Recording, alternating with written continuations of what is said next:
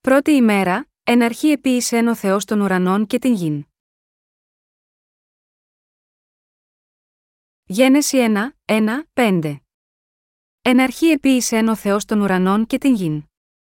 Ιδέ γη το άμορφος και έρημος και σκότο επί του προσώπου της Αβίσου.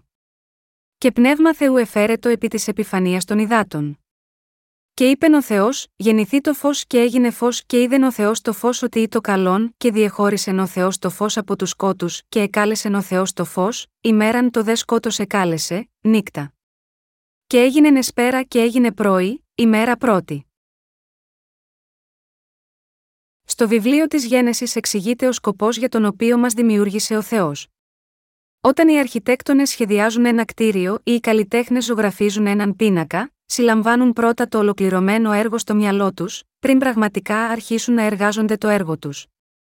Ακριβώς έτσι, ο Θεός μας επίσης είχε σχεδιάσει τη σωτηρία της ανθρωπότητας στο μυαλό του, πριν ακόμα δημιουργήσει τους ουρανούς και την γη, και φτιάξει τον Αδάμ και την Εύα. Και ο Θεός έπρεπε να μας εξηγήσει το καθεστώς του ουρανού, η οποία δεν είναι ορατή με τα σαρκικά μας μάτια, σχεδιάζοντας μια αναλογία στο καθεστώς της γης, που όλοι μπορούμε να δούμε και να καταλάβουμε. Ακόμα πριν από την δημιουργία του κόσμου, ο Θεός θέλησε να σώσει εντελώς την ανθρωπότητα, προσφέροντας το Ευαγγέλιο του ύδατο και του πνεύματος στις καρδιές όλων. Έτσι, αν και όλοι οι άνθρωποι έχουν δημιουργηθεί από χώμα, πρέπει να μάθουν και να γνωρίσουν την αλήθεια του Ευαγγελίου του ύδατο και του πνεύματος για να ωφελήσουν τις ψυχές τους. Εάν οι άνθρωποι συνεχίσουν να ζουν χωρίς να γνωρίζουν το καθεστώς του ουρανού, θα χάσουν όχι μόνο τα πράγματα της γης, αλλά και όλα όσα ανήκουν στον ουρανό.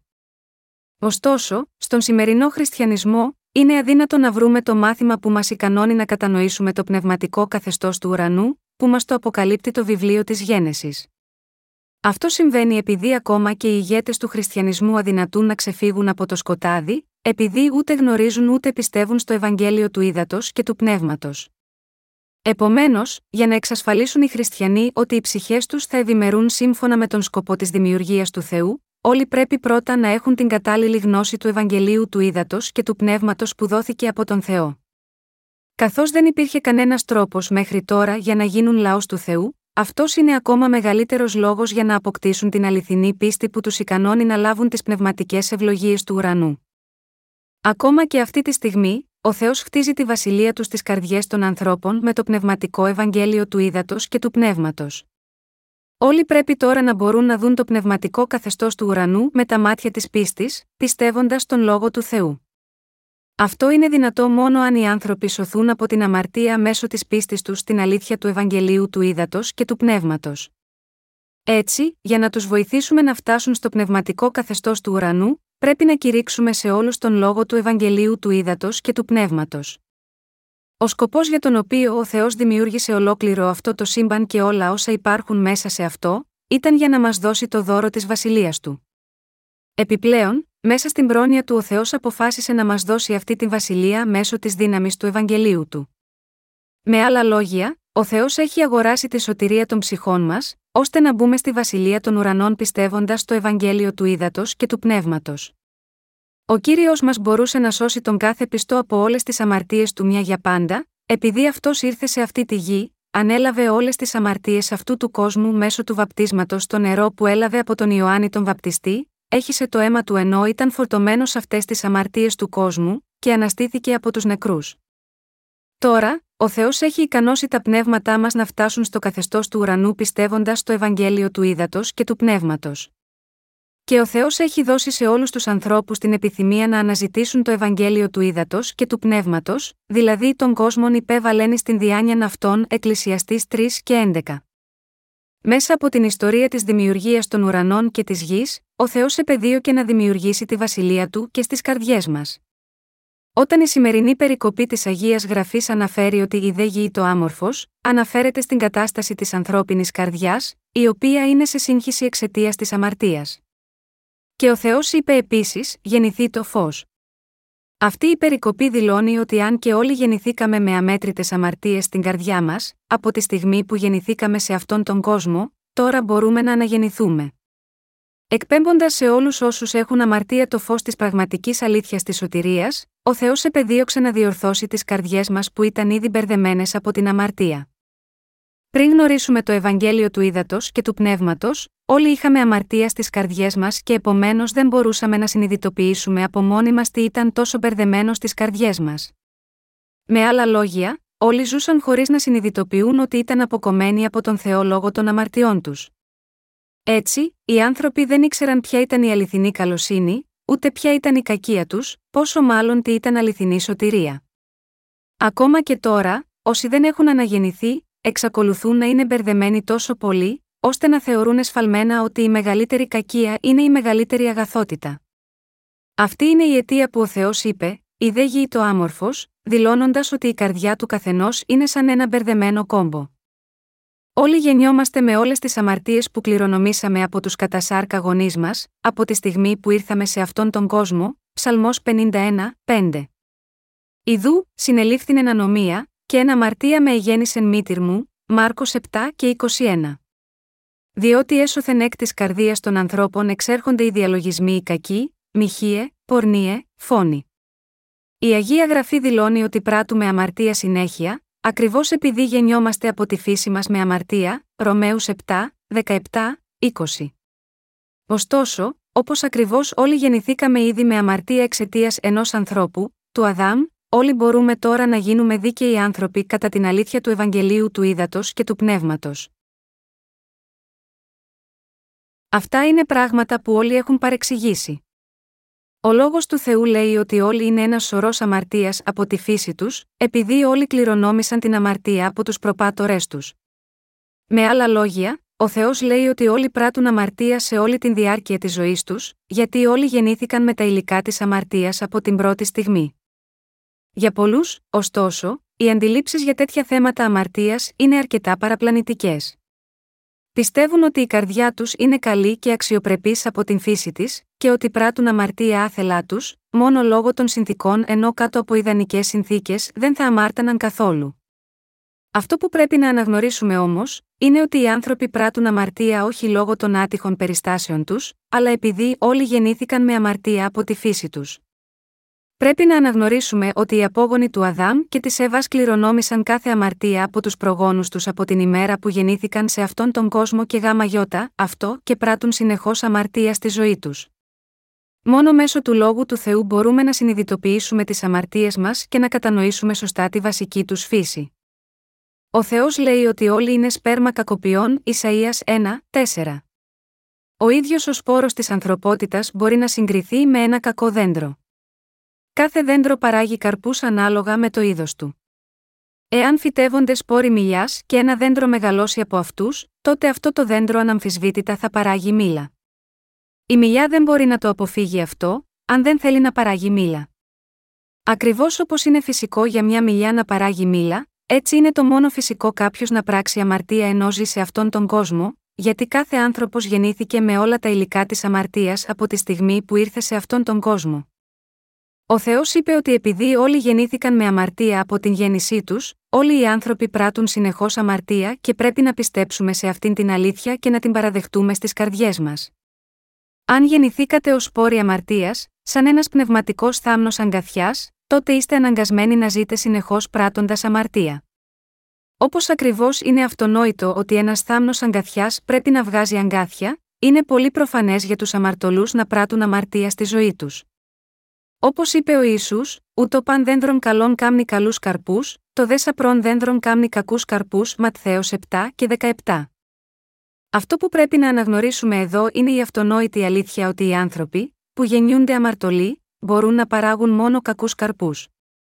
Δεδομένου ότι ο καθένας κληρονόμησε μια αμαρτωλή καρδιά από τους γονείς του όταν γεννήθηκε, είναι αναγκασμένος να αμαρτάνει συνεχώς, ανεξάρτητα από το πόσο διαφορετικά θα επιθυμούσε. Αυτή είναι η αιτία που πρέπει να πιστεύουμε στην αλήθεια του Ευαγγελίου του Ήδατος και του Πνεύματος με τις καρδιές μας. Η αλήθεια είναι ότι μόνο τότε είναι δυνατόν να πληθούμε από όλες τις αμαρτίες μας με πίστη και να γίνουμε λαός του Θεού. Έτσι, όλοι χρειάζονται το Ευαγγέλιο του Ήδατος και του Πνεύματος. Έχετε συνειδητοποιήσει ποτέ τη βασική σας φύση, αν και πολλοί άνθρωποι έχουν αναρωτηθεί, Ποιος είμαι εγώ, από που ήρθα και που πηγαίνω, κανείς στον κόσμο αυτό δεν βρήκε ποτέ ικανοποιητικές απαντήσεις σε τέτοιες ερωτήσεις μόνος του. Οι απαντήσεις σε τέτοιες ερωτήσεις μπορούν να βρεθούν μόνο με την πίστη στον λόγο του Θεού, αλλά επειδή οι άνθρωποι προσπαθούν να βρουν την απάντηση στο δικό τους πλαίσιο μπερδεμένης αντίληψης, όλα αυτά έχουν συμβάλει μόνο στην χειροτέρευση της σύγχυσης των σκέψεών τους. Έτσι, αμέτρητοι φιλόσοφοι κατέληξαν να καλύπτουν τη σύγχυση τους με την εφελώδη έννοια του αγνωστικισμού. Έχετε χαθεί πνευματικά, περιπλανόμενοι τριγύρω λόγω των αμαρτιών που πράτετε, αν συμβαίνει αυτό, τότε και εσείς έχετε αποτύχει να καταλάβετε τη δική σας αμαρτωλή φύση και έτσι δεν μπορείτε να δεχτείτε το Ευαγγέλιο του ύδατο και του πνεύματος, την αλήθεια του καθαρισμού της αμαρτίας. Ο Ιησούς λέει σε όλους: Έλθετε προς με, πάντες οικοποιώντες και πεφορτισμένοι, και εγώ θέλω σας αναπαύσει. Ακόμα και έτσι, ουσιαστικά οι σκέψεις όλων εξακολουθούν να είναι μπερδεμένες από τα θεμέλια τους, αδυνατούν να διακρίνουν τι είναι σωστό και τι είναι καλό, και ζουν ανάμεσα σε μπερδεμένες αξίες. Επομένως, πρέπει πρώτα να πληθούμε από τις αμαρτίες μας με το Ευαγγέλιο του Ήδατος και του Πνεύματος ενώπιον του Θεού. Για να γίνει αυτό, εμείς οι ίδιοι πρέπει να αναγνωρίσουμε από τον γραπτό λόγο ότι όλοι έχουμε γεννηθεί με αμαρτία. Μόνο τότε μπορούμε να πιστέψουμε στο Ευαγγέλιο του Ήδατος και του Πνεύματος, στην αλήθεια της σωτηρίας, και να πληθούν οι καρδιές μας από τις αμαρτίες μας. Για να καθαρίσει τις αμαρτίες μας, ο Θεός έχει διδάξει σε όλους τους δύο νόμους του. Ω έναν από αυτούς τους δύο νόμους, ο Θεός μας έδωσε τον λόγο του νόμου που μας κάνει να συνειδητοποιήσουμε τις αμαρτίες μας και ως δεύτερο νόμο, ο Θεός μας έδωσε τον νόμο του πνεύματος που μας ελευθερώνει από όλες τις αμαρτίες μας. Αρχικά, ο Θεός, δίνοντάς μας τον νόμο, ήθελε να μας διδάξει ποιες είναι οι αμαρτίες μας και πόσο σοβαρά κρίνει αυτές τις αμαρτίες. Όπως γνωρίζουμε, υπάρχουν 613 εντολές του Θεού στον νόμο, και οι 10 εντολές καταγράφουν την ουσία του. Από αυτές τις 10 εντολές, οι τέσσερις πρώτες εντολές καθορίζουν τα καθήκοντα που πρέπει να τηρούμε σε σχέση με τον Θεό. Για να το πούμε διαφορετικά, μέσω αυτών των πρώτων τεσσάρων εντολών, ο Θεός λέει σε εμάς: Έχω δημιουργήσει εσένα και όλα όσα υπάρχουν μέσα σε αυτόν τον κόσμο και επομένως δεν πρέπει να προσκυνήσεις αυτό που είναι στη γη αυτή ούτε να το λατρέψεις. Οι υπόλοιπες έξι εντολές, από την πέμπτη έως την δέκατη, είναι νόμοι που οι άνθρωποι πρέπει να τηρούν στις μεταξύ τους σχέσεις. Έτσι, μας έδωσε ο Θεός τις δέκα εντολές, αλλά κανείς δεν θα μπορούσε ποτέ να τηρήσει αυτόν τον νόμο τέλεια. Είτε το παραδεχτούμε είτε όχι, ο Θεός μας έχει δημιουργήσει. Και ο Θεός μας αγαπά. Ο Θεός είναι ο κύριος και βασιλιάς μας. Επομένως, το μόνο σωστό είναι να μας πει ο Θεός: Δεν θα έχετε άλλους Θεούς εκτός από εμένα. Αφού ο Θεός είναι αυτός που μας δημιούργησε, είναι επιτακτική η υπακοή σε αυτόν. Εάν δεν πιστεύουμε σύμφωνα με αυτό τον λόγο και δεν τον υπακούμε, τότε αυτό αποτελεί αμαρτία ενώπιον του Θεού. Δυστυχώς όμως αποτύχαμε να καταλάβουμε ότι ο Θεός είναι ο δημιουργός που έκανε τους ουρανούς και την γη. Παρόλο που ο Θεός διέταξε την ανθρωπότητα να λατρεύει, να υπακούει και να πιστεύει μόνο σε αυτόν, οι άνθρωποι δεν το έκαναν, πιστεύοντας και υπηρετώντας κάτι διαφορετικό από τον Θεό. Ω εκ τούτου, για τους ανθρώπους που γεννήθηκαν με αμαρτία, ήταν απαραίτητο να υπάρχουν οι εντολές του Θεού που θα τους ικάνωναν να συνειδητοποιήσουν τις αμαρτίες τους. Και μέσω του λόγου των εντολών του Θεού, μπορέσαμε να συνειδητοποιήσουμε ακριβώς πόσα αμαρτήματα πράξαμε ενώπιον του Θεού στη ζωή μας. Για όσους αναγνώρισαν έτσι την αμαρτωλότητά τους, ο Θεός θέλησε να τους πλύνει με το Ευαγγέλιο του ύδατο και του πνεύματος, να τους κάνει λαό του και να οικοδομήσει τη βασιλεία του μαζί τους. Ο Θεός καθιέρωσε τον νόμο του για όλους, για να ελευθερώσει την ανθρωπότητα από όλες τις αμαρτίες της, να την ευλογήσει και να τη μετατρέψει σε δικό του λαό. Είναι απολύτως απαραίτητο όλοι μας να το κατανοήσουμε αυτό και να πιστεύουμε στο Ευαγγέλιο του ύδατο και του πνεύματος. Διαφορετικά, εάν δεν γνωρίζουμε τον νόμο του Θεού, τότε θα παραμείνουμε για πάντα ανίκανοι να παραδεχτούμε τις αμαρτίες μας. Γιατί, διότι χωρίς τον νόμο του Θεού, οι αμαρτίες μας δεν μπορούν να εδρεωθούν. Αν δεν υπήρχε ο νόμος του Θεού, ο οποίος είναι το απόλυτο μέτρο του καλού και του κακού, δεν θα υπήρχαν ούτε οι παραβάσεις μας, Ρωμαίους 4 και 15, 7, 8. Πιστεύουμε ότι είμαστε σοφοί με τον δικό μας τρόπο. Και σύμφωνα με αυτόν έχουμε το δικό μας σύστημα αξιών. Έχουμε την συνήθεια να σκεφτόμαστε, αυτό είναι καλό, αυτό είναι κακό, αυτό είναι σωστό, αυτό είναι λάθος, αλλά μόνο από μόνοι μας και για τη δική μας ευκολία. Έτσι, καταλήγουμε στο συμπέρασμα ότι αυτό που μας ωφελεί είναι καλό και αυτό που μας βλάπτει είναι κακό. Ωστόσο, μια τέτοια κρίση είναι δημιουργία του δικού μας εγωισμού. Εμείς οι άνθρωποι δεν μπορούμε να θεσπίσουμε κανένα νόμο από μόνοι μας, γιατί δεν είμαστε παρά μόνο πλάσματα που πρέπει να υπακούνε στον νόμο που έχει θεσπίσει ο Θεός. Ο Θεός έχει δώσει τον νόμο του σε όλους μας. Αυτός ο νόμος του Θεού μας διέταξε, δεν θα έχετε Θεούς άλλους εκτός από εμένα. Γάμα γιώτα, αυτό οι καρδιές μας πρέπει να αναγνωρίζουν και να υπακούνε τον νόμο του Θεού. Σύμφωνα με τον νόμο του Θεού, η επιθυμία των υπαρχόντων των άλλων αποτελεί αμαρτία. Δεν έχετε επιθυμήσει όμικρον με τόνο, τι έχουν οι άλλοι, και δεν θέλετε να έχετε όμικρον με τόνο, τι έχουν οι άλλοι, όλοι είμαστε ικανοί να επιθυμούμε τέτοια πράγματα όπως τη γυναίκα ή τον άντρα, τον πλούτο ή το αυτοκίνητο του γείτονά μας. Επιπλέον, δεν επιθυμούμε απλώς αυτά τα πράγματα στις καρδιές μας, αλλά επίσης μπορούμε να θέσουμε την επιθυμία μας σε δράση για να κάνουμε δικά μας όλα τα αντικείμενα της επιθυμίας μας. Ο Θεός κατέστησε σαφές ότι τέτοιες σκέψεις και πράξεις είναι αμαρτίες. Και ο Θεός είπε επίσης ότι το να καταθέσουμε ψευδή μαρτυρία εναντίον του γείτονά μας αποτελεί αμαρτία. Είπε ότι η κλοπή είναι επίσης αμαρτία. Είπε ότι η μοιχεία είναι αμαρτία, όπως και η δολοφονία. Είπε ότι το να μην τιμούμε τους γονείς μας αποτελεί επίσης αμαρτία. Και είπε ότι το να προσκυνήσουμε οτιδήποτε άλλο εκτός από τον Θεό είναι αμαρτία που μπορεί να μας καταστρέψει. Αν δεχτούμε τον νόμο του Θεού μέσα στις καρδιές μας και εξετάζουμε τα έργα μας βάσει αυτού του νόμου, όλοι μας μπορούμε να συνειδητοποιήσουμε ότι έχουμε πράγματι πράξει πολλές αμαρτίες ενώπιον του Θεού. Από τη στιγμή που γεννηθήκαμε, ήμασταν ήδη γεννημένοι ως αμαρτωλοί, έχοντας κληρονομήσει όλες τις αμαρτίες που βρίσκονταν στις καρδιές των γονιών μας, από τον φόνο μέχρι την μοιχεία και την κλοπή.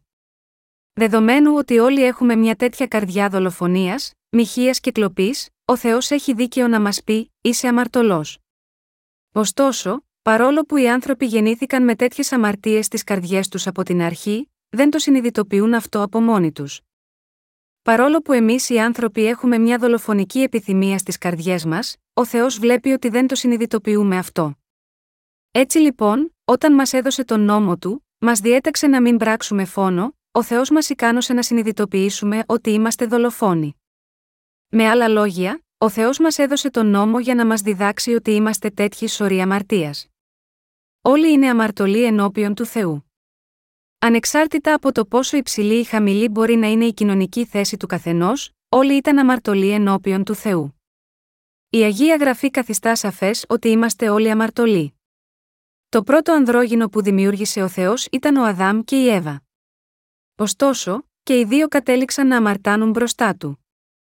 Εξαπατημένοι από τον πειρασμό του διαβόλου, πρόδωσαν τον Θεό. Ω αποτέλεσμα, όλοι οι άνθρωποι που γεννήθηκαν ως απόγονοι του Αδάμ και της Εύας, γεννήθηκαν με τις ίδιες αμαρτωλές επιθυμίες και φύση που είχαν οι προπάτορές τους ενώπιον του Θεού. Γάμα γιώτα, αυτό και όλοι έγιναν αμαρτωλοί ενώπιον του Θεού. Όταν ο Θεός είπε στη σημερινή περικοπή της γραφής, η δε γη το άμορφος, επισήμανε ότι εμείς οι ίδιοι δεν συνειδητοποιούσαμε ότι ήμασταν αμαρτωλοί. Επειδή οι άνθρωποι δεν γνώριζαν τον εαυτό τους, ο Θεός έλεγε: Είστε αμαρτωλοί με παραβάσεις. Επομένως, πρέπει πρώτα να μάθουμε για τον νόμο του Θεού και μέσω αυτού του νόμου να συνειδητοποιήσουμε ότι είμαστε μεγάλοι αμαρτωλοί ενώπιον του Θεού.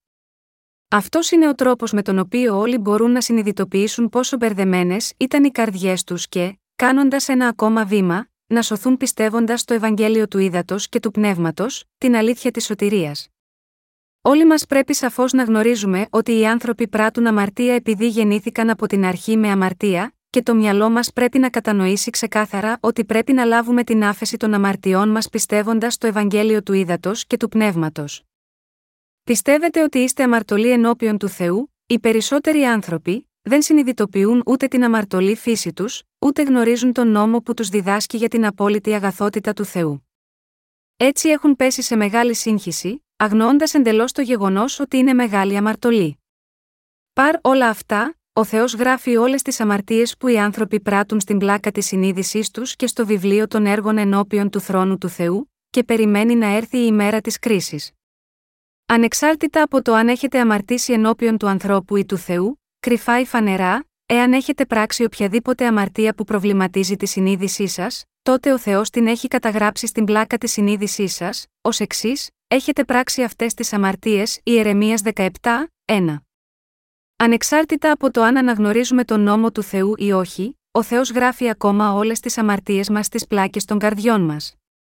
Επιπλέον, ακόμα και αν ξεχάσουμε τις παραβάσεις μας, δεν υπάρχει κανένας τρόπος να ξεφύγουμε από την καταδίκη αυτών των αμαρτιών, γιατί όλες οι αμαρτίες μας είναι γραμμένες και στο βιβλίο των έργων. Αυτή είναι η αιτία που όσοι έχουν αμαρτία δεν μπορούν ποτέ να πούν με καθαρή συνείδηση: Δεν έχω αμαρτία, αλλά, αντίθετα, μπορούν μόνο να καταδικάσουν τον εαυτό τους, εξομολογούμενοι: Είμαι αμαρτωλός. Δεδομένου ότι ο Θεός έχει καταγράψει ξεκάθαρα όλες τις αμαρτίες που πράττει ο καθένας στην πλάκα της καρδιάς του, κανείς δεν μπορεί να αρνηθεί ότι είναι αμαρτωλός.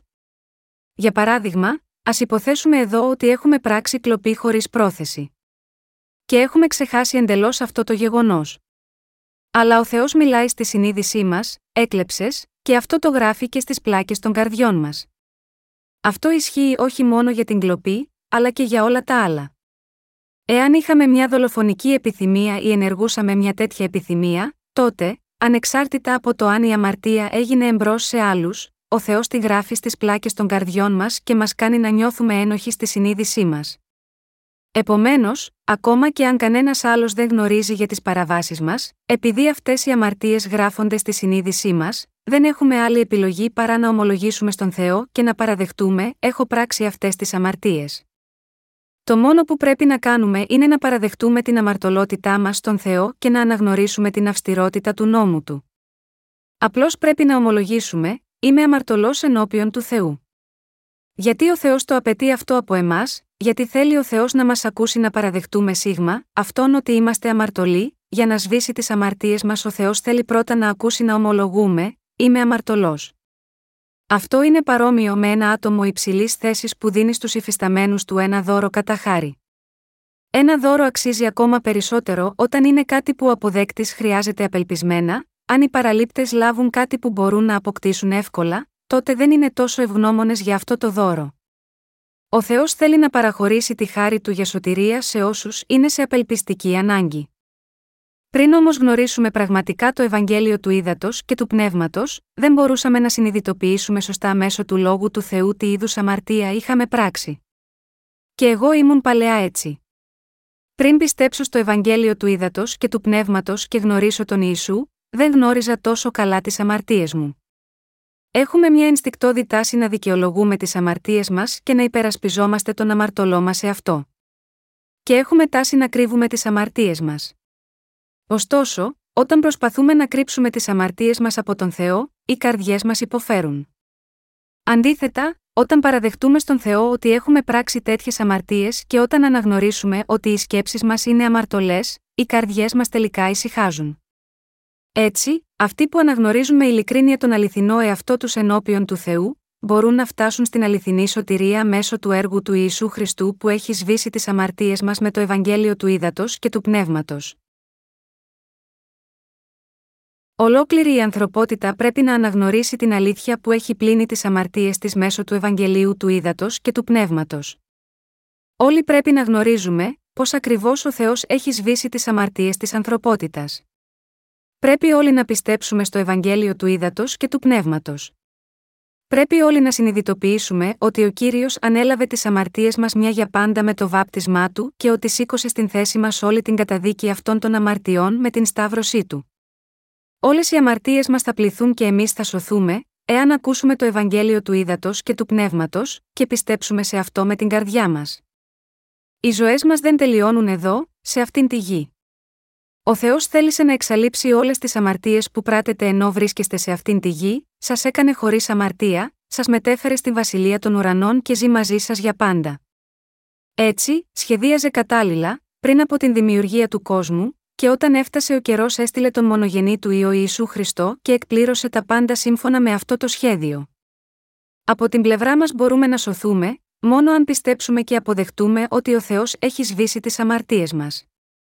Αυτή είναι η αιτία που όλοι πρέπει να πιστέψουμε στον Ιησού Χριστό ως σωτήρα μας. Επειδή, λοιπόν, όλοι γεννηθήκαμε ξεκάθαρα με αμαρτία ενώπιον του Θεού και επειδή είμαστε όλοι αμαρτωλοί καταδικασμένοι να πράττουμε αμαρτία μέχρι την ημέρα που θα πεθάνουμε, Μόνο όταν το παραδεχτούμε αυτό και στηρίξουμε την πίστη μας στον Ιησού Χριστό, θα μπορέσουμε να λάβουμε την χάρη και την αγάπη του Θεού. Εν αρχή επίησε ο Θεός των ουρανών και την γην. Πριν από την δημιουργία του κόσμου, ο Θεός σχεδίασε να δημιουργήσει τους ανθρώπους και να τους κάνει να αναγεννηθούν μέσω του Ιησού Χριστού. Την πρώτη ημέρα της δημιουργίας του, ο Θεός έκανε δύο πράγματα. Πρώτον, δημιούργησε το καθεστώς των ουρανών και της γης και δεύτερον, δημιούργησε το φως. Ο Θεός όχι μόνο δημιούργησε την ανθρωπότητα, αλλά της έδωσε και το φως της σωτηρίας, δημιουργώντας ολόκληρο το σύμπαν με σκοπό να κάνει δικά του τέκνα εμάς τους πιστούς του Ευαγγελίου του Ήδατος και του Πνεύματος. Οι πεπιθήσεις και η πίστη μας πρέπει να ξεκινήσουν από το αν γνωρίζουμε την απάντηση στην ακόλουθη ερώτηση: Ποιος είναι ο σκοπός για τον οποίο ο Θεός δημιούργησε την ανθρωπότητα, μόνο τότε μπορούμε να μάθουμε τι είδους πίστη θέλει ο Θεός από εμάς, και μόνο τότε μπορούμε να γνωρίσουμε τον Θεό πιστεύοντας το Ευαγγέλιο του Ήδατος και του Πνεύματος. Όταν ο Θεός δημιούργησε ολόκληρο αυτό το σύμπαν και όλα μέσα σε αυτό, ποιος ήταν ο σκοπός του, ο σκοπός της δημιουργίας ήταν να μας κάνει να αναγεννηθούμε από την αμαρτία και να μας μετατρέψει σε λαό του Θεού. Το έργο του Θεού που εκπλήρωσε ο κύριος μας Ιησούς Χριστός, ήταν το να γίνουμε λαός του. Ο κύριος σκοπός για τον οποίο ο Θεός δημιούργησε ολόκληρο το σύμπαν και την ανθρωπότητα, ήταν για να κάνει τους ανθρώπους να γεννηθούν σε αυτή τη γη, να τους φωτίσει με το φως της σωτηρίας, και έτσι να τους μετατρέψει σε λαό του Θεού και να τους τελειοποιήσει. Είναι γραμμένο, και είπε ο Θεός, γεννηθεί το φως και έγινε φως και είδεν ο Θεός το φως ότι το καλόν και διεχώρισεν ο Θεός το φως από τους σκότους και εκάλεσεν ο Θεός το φως, ημέραν το δε σκότος εκάλεσε, νύκτα. Και έγινε νεσπέρα και έγινε πρωί, ημέρα πρώτη γένεση 1, 3, 5. Το πρώτο πράγμα που ο Θεός θέλησε να μας κάνει, είναι γραμμένο εδώ στη γένεση 1, 1, 5. Όπως ο οικοδόμος κατασκευάζει ένα σπίτι με ένα σκοπό, έτσι ο Θεός δημιούργησε ολόκληρο το σύμπαν του και όλα όσα υπάρχουν μέσα σε αυτό σύμφωνα με το δικό του σχέδιο. Ποιο ήταν αυτό το σχέδιο, ήταν να κάνει δικό του λαό την ανθρωπότητα, κάτι που πέτυχε. Αυτή είναι η αιτία που εσείς και εγώ πρέπει να δεχτούμε το φως της σωτηρίας στις καρδιές μας, ενώ ζούμε ακόμα σε αυτή τη γη, πριν να πάμε στον Θεό. Είναι επιτακτική ανάγκη για εμάς να γνωρίσουμε γιατί ακριβώς ο Θεός έκανε την ανθρωπότητα και πώς σχεδίασε τη σωτηρία μας μέσω του Ιησού Χριστού, κάτι που όλοι μας πρέπει να πιστέψουμε και να αποδεχθούμε. Γιατί μας έκανε ο Θεός, ποιος είναι ο σκοπός για τον οποίο μας δημιούργησε ο Θεός, πρέπει να καταλάβουμε τι εννοούσε ο Θεός όταν είπε: Γεννηθεί το φως και έγινε φως και είδεν ο Θεός το φως ότι το καλόν. Αυτό το είπε ο Θεός για να κάνει τους αμαρτωλούς δίκαιους με το φως της αλήθειας. Στη Γένεση 1, ένα δηλώνει, εν αρχή επίησε ο Θεός των ουρανών και την γην. Αυτή η περικοπή όχι μόνο εξηγεί ότι ο Θεός έκανε όλο το σύμπαν και όλα όσα βλέπουν τα σαρκικά μάτια μας, αλλά υπονοεί επίσης ότι ο Θεός έκανε το πνευματικό καθεστώς του ουρανού για εμάς. Όλα τα πλάσματα που γεννιούνται σε αυτό το σύμπαν, πρέπει να γνωρίσουν το σχέδιο του Θεού. Ακριβώς όπως τα πάντα στο σύμπαν δημιουργήθηκαν από τον Θεό, έτσι και όλοι οι αμαρτωλοί αναδημιουργούνται από τον Θεό και γίνονται δίκαιοι μέσω του Ευαγγελίου του Ήδατος και του Πνεύματος. Ακόμα και τώρα, ο Θεός μας εργάζεται για να οδηγήσει τους αμαρτωλούς να γίνουν δίκαιοι μέσω του λόγου του Ευαγγελίου του Ήδατος και του Πνεύματος. Έτσι, ενώ ο Θεός έκανε το καθεστώς των πλασμάτων, ο ιδιαίτερος σκοπός ολόκληρης της δημιουργίας του ήταν να μας κάνει τέκνα του. Με άλλα λόγια, ο Θεός έκανε το καθεστώς των πλασμάτων για να μας δώσει την ευλογία να γίνουμε λαός του. Το θέλημα του Θεού είναι να μετατρέψει εσάς και εμένα σε λαό του. Όταν διαβάζουμε στην βίβλο να λέει, Εν αρχή επίησεν ο Θεός των ουρανών και την γην, πρέπει να αναγνωρίσουμε γιατί ο Θεός δημιούργησε το σύμπαν και όλα όσα υπάρχουν μέσα σε αυτό. Ο Θεός έκανε αυτό το σύμπαν και όλα τα πράγματα μέσα σε αυτό, για να δημιουργήσει την ανθρωπότητα, αλλά και για να κάνει τους ανθρώπους δικό του λαό, πλένοντα τις αμαρτίες τους μέσω του Ιησού Χριστού, του φωτός, και μετατρέποντάς τους σε τέκνα του φωτός. Αυτό πρέπει να το συνειδητοποιήσουμε και να το πιστέψουμε.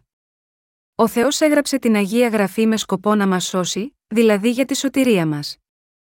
Ο Θεός δημιούργησε το σύμπαν και όλα όσα υπάρχουν μέσα σε αυτό, και αυτή η αλήθεια μας λέει ότι τα δημιούργησε για να μας μεταφέρει από τον τόπο των αμαρτωλών στον τόπο των δίκαιων.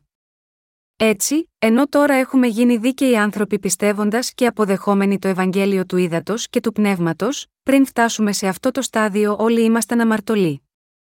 Ο λόγος του Θεού που μας έχει διδάξει αυτήν την αλήθεια είναι τόσο εκπληκτικός και θαυμάσιος. Όταν εξετάζουμε τον εαυτό μας, βλέπουμε πόσο ανάξιοι είμαστε όλοι, τίποτε παραπάνω από μια χούφτα χώμα. Ωστόσο, και για τέτοια ανάξια όντα όπως εμείς, ο Θεός δημιούργησε τα μεγαλοπρεπή καθεστώτα του ουρανού και της γης για να μας κάνει τέκνα του.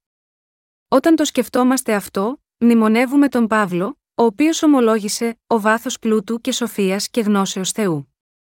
Πόσον ανεξερεύνητη είναι εκκρίσει αυτού και ανεξιχνίαστη η εωδή αυτού Ρωμαίους 11 και 33, και επειδή εξ αυτού και δέλτα γιώτα αυτού και εις αυτόν είναι τα πάντα. Αυτό, η δόξα εις τους αιώνας. Αμήν Ρωμαίους 11 και 36. Καθώς ο Απόστολος Παύλος κήρυτε το Ευαγγέλιο του Ήδατος και του Πνεύματος Σίγμα, αυτόν τον κόσμο, και εργαζόταν για το έργο του Θεού, ανακάλυψε το μεγαλείο του θελήματος του Θεού για μας και συχνά θαύμαζε για αυτό. Πράγματι, τι είναι οι άνθρωποι που ο Θεός δημιούργησε το ουράνιο καθεστώς για να κάνει τους αμαρτωλούς δίκαιους και να τους μετατρέψει σε λαό του, όταν ο άγγελος του φωτός, ο Εωσφόρος, προκάλεσε τον Θεό, ο Θεός δεν τον συγχώρησε, αλλά τον έριξε στον άδει. Ωστόσο, για τους ανθρώπους, ο Θεός είχε ένα σχέδιο, να τους ικανώσει να γίνουν τέκνα του με πίστη στον λόγο της αλήθειας, και αυτό εκπληρώθηκε όλο από τον Ιησού Χριστό. Ο Θεός μας είπε, διότι τόσον ηγάπησεν ο Θεός τον κόσμον, ώστε έδωκε τον ιόν αυτού τον μονογενή Ιωάννης 3 και 16. Έτσι, όταν ο Θεός είπε να γεννηθεί το φως, έγινε το φως, και ο Θεός έχει λάμψει αυτό το φως σε αυτόν τον κόσμο, σε όσους υπακούσουν σε αυτό το φως, ο Θεός τους επιτρέπει να γίνουν ο λαός του μέσω της χάρης του και όσοι απορρίπτουν το φως του Θεού, κρίνονται σύμφωνα με την δικαιοσύνη του. Ο Θεός μέσω της πρόνοια του, έκανε ένα τόσο μεγαλοπρεπές έργο για εμάς, που δεν μπορούμε να κατανοήσουμε το θέλημά του εκτός αν το μάθουμε μέσα από το φως της αλήθειας. Καθώς έχω λάβει την άφεση των αμαρτιών μου από τον κύριο και καθώς συνεχίζω τώρα τη ζωή μου, δεν υπάρχει τίποτε άλλο που μπορώ να κάνω, παρά μόνο να ευχαριστώ τον Θεό, γιατί το σχέδιό του για εμάς είναι τόσο μεγάλο, θαυμάσιο και μεγαλοπρεπές. Δεδομένου ότι δεν έχουμε τίποτε για να καυχηθούμε ενώπιον του Θεού, το μόνο που μπορούμε να κάνουμε είναι απλά να τον ευχαριστούμε μέσω της πίστης μας. Πιστεύω ότι ο Θεός δημιούργησε αυτό το σύμπαν επειδή είχε ένα υπέροχο σχέδιο για την ανθρωπότητα.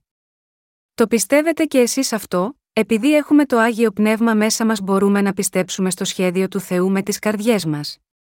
Ο Θεός προγραμμάτισε τη σωτηρία μας με το Ευαγγέλιο του Ήδατος και του Πνεύματος, και αυτός μας έκανε με αυτόν τον σκοπό. Ο Θεός έχει λάμψει το φως της σωτηρίας πάνω μας. Αυτός ο Θεός, που μας έχει φωτίσει με το φως της σωτηρίας, επέτρεψε να υπάρχει αυτός ο θησαυρός στα πύληνα αγγεία των καρδιών σας και της δικής μου. Επειδή έχουμε τον λόγο του Ευαγγελίου του Ήδατος και του Πνεύματος στις καρδιές μας, μπορούμε να πιστέψουμε σε όλο τον λόγο του Θεού και στο έργο που είναι συνδεδεμένο μαζί του. Υπάρχουν πολλές περικοπές στην Αγία Γραφή που δεν μπορούμε να καταλάβουμε αν σκεφτόμαστε με σαρκικούς όρους. Ωστόσο, επειδή υπάρχει το άγιο πνεύμα στις καρδιές μας, μπορούμε να κατανοήσουμε και να πιστέψουμε στο έργο του Θεού. Πραγματικά πρέπει να κατανοήσουμε αυτό που ο Θεός προσπαθεί να μας πει μέσα από αυτόν τον λόγο των γραφών. Για να πιστέψουμε στην αλήθεια του Θεού και να γίνουμε ο λαός του, πρέπει να αναγνωρίσουμε τι είδους σχέδιο έχει ο Θεός για εμάς και τι είδους έργο έχει επιτύχει. Πολλοί από τους σημερινούς χριστιανούς μελετούν την Αγία Γραφή, αλλά υπάρχουν περισσότερα για μελέτη και διερεύνηση του λόγου του Θεού από το να μαθαίνουμε απλώς για τη βίβλο διανοητικά και να απομνημονεύουμε τις περικοπές της με τη σειρά. Ο σκοπός της μελέτης της Αγίας Γραφής, του λόγου του Θεού, είναι να μάθουμε τι σχέδιο έχει ο Θεός για μας. Η βίβλος λέει ότι ο Θεός μας έχει κάνει φως και ότι πρέπει να δεχτούμε το αληθινό φως της σωτηρίας. Ο Θεός ονομάζει όσους δεν δέχονται την Ευαγγελική αλήθεια του ύδατος και του πνεύματος, τέκνα του Σατανά. Πρέπει όλοι να συνειδητοποιήσουμε ότι ο Θεός έχει ένα θαυμάσιο σχέδιο σωτηρίας για εμάς και ότι το έχει εκπληρώσει πλήρως. Ενώ ζούμε τις ζωές μας χωρίς πίστη, μόνο όταν συνειδητοποιούμε τι ευλογίες έχει δώσει σε εμάς ο Θεός και μόνο όταν πιστεύουμε στο Ευαγγέλιο του ύδατος και του πνεύματος, τότε μπορούμε πραγματικά να πιστέψουμε στο θέλημά του. Τι μας απαλλάσσει από τη χαοτική σύγχυση των καρδιών μας; Α στραφούμε στη Γένεση 1, 2. Είναι γραμμένο, η δε γη το άμορφος και έρημος και σκότω επί του προσώπου της Αβίσου. Και πνεύμα Θεού εφέρετο επί της επιφανίας των υδάτων. Στην βίβλο, η γη εικονίζει την ανθρώπινη καρδιά. Το γεγονός ότι η γη ήταν χωρίς μορφή, σημαίνει ότι η ανθρώπινη καρδιά είναι σε σύγχυση και άδεια. Με άλλα λόγια, οι άνθρωποι που τώρα ζουν είναι μπερδεμένοι και κούφιοι, επειδή δεν έχουν γνωρίσει τον λόγο της αλήθειας της σωτηρίας. Για να εγκαταλείψουμε αυτή τη σύγχυση της ανθρωπότητας, πρέπει να έχουμε την κατάλληλη γνώση περί αμαρτίας και περί δικαιοσύνης και περί κρίσεως, Ιωάννης 16, 8. Για να το πούμε διαφορετικά, όταν ακούτε και πιστεύετε στο Ευαγγέλιο του Ήδατος και του Πνεύματος, μπορείτε να λάβετε την άφεση των αμαρτιών σας και να απελευθερωθείτε πραγματικά από τις μπερδεμένες καρδιές σας. Δυστυχώς, όμως, πάρα πολλοί άνθρωποι ακόμα δεν γνωρίζουν το Ευαγγέλιο του Ήδατος και του Πνεύματος, και έτσι οι σκέψεις και οι καρδιές τους εξακολουθούν να περιπλανιούνται ενώ είναι χαμένες σε σύγχυση. Εκείνοι που δεν έχουν λάβει ακόμα το φως, αγωνίζονται επειδή δεν μπορούν να ξεφύγουν από τις μπερδεμένες σκέψεις τους. Ωστόσο, όταν το φως της αλήθειας της σωτηρίας έρθει στην καρδιά τους, η σύγχυση τους θα εξαφανιστεί με μιας. Ο Θεός μας είπε: Γεννηθεί το φως και έγινε φως και είδεν ο Θεός το φως ότι ή το καλόν. Όταν ο Θεός φώτισε αυτόν τον σκοτεινό κόσμο με το φως, το σκοτάδι απομακρύνθηκε αμέσως. Έτσι, ο Θεός είδε το φως που έκανε για εμάς, και αυτό ήταν καλό. Η γνώση μας για τον Θεό αρχίζει από τη γνώση της Ευαγγελικής αλήθειας του ύδατος και του πνεύματος που έχει έρθει από τον Ιησού Χριστό. Όταν εκείνος λάμψει το φως της σωτηρίας πάνω μας, δεν παραμένει πια καθόλου σκοτάδι. Επομένως, εμείς που έχουμε γίνει το φως της αλήθειας, πρέπει να διαδώσουμε αυτό το Ευαγγέλιο του ύδατο και του πνεύματος σε όλο τον κόσμο. Όταν κηρύττουμε το Ευαγγέλιο του ύδατο και του πνεύματος στους ανθρώπους αυτού του κόσμου, η σύγχυση χάνεται από την καρδιά όλων. Δεν υπάρχει αμφιβολία ότι το Ευαγγέλιο του ύδατο και του πνεύματος που πιστεύουμε και κηρύττουμε εμείς, θα οδηγήσει αμέτρητους ανθρώπους στον Ιησού Χριστό.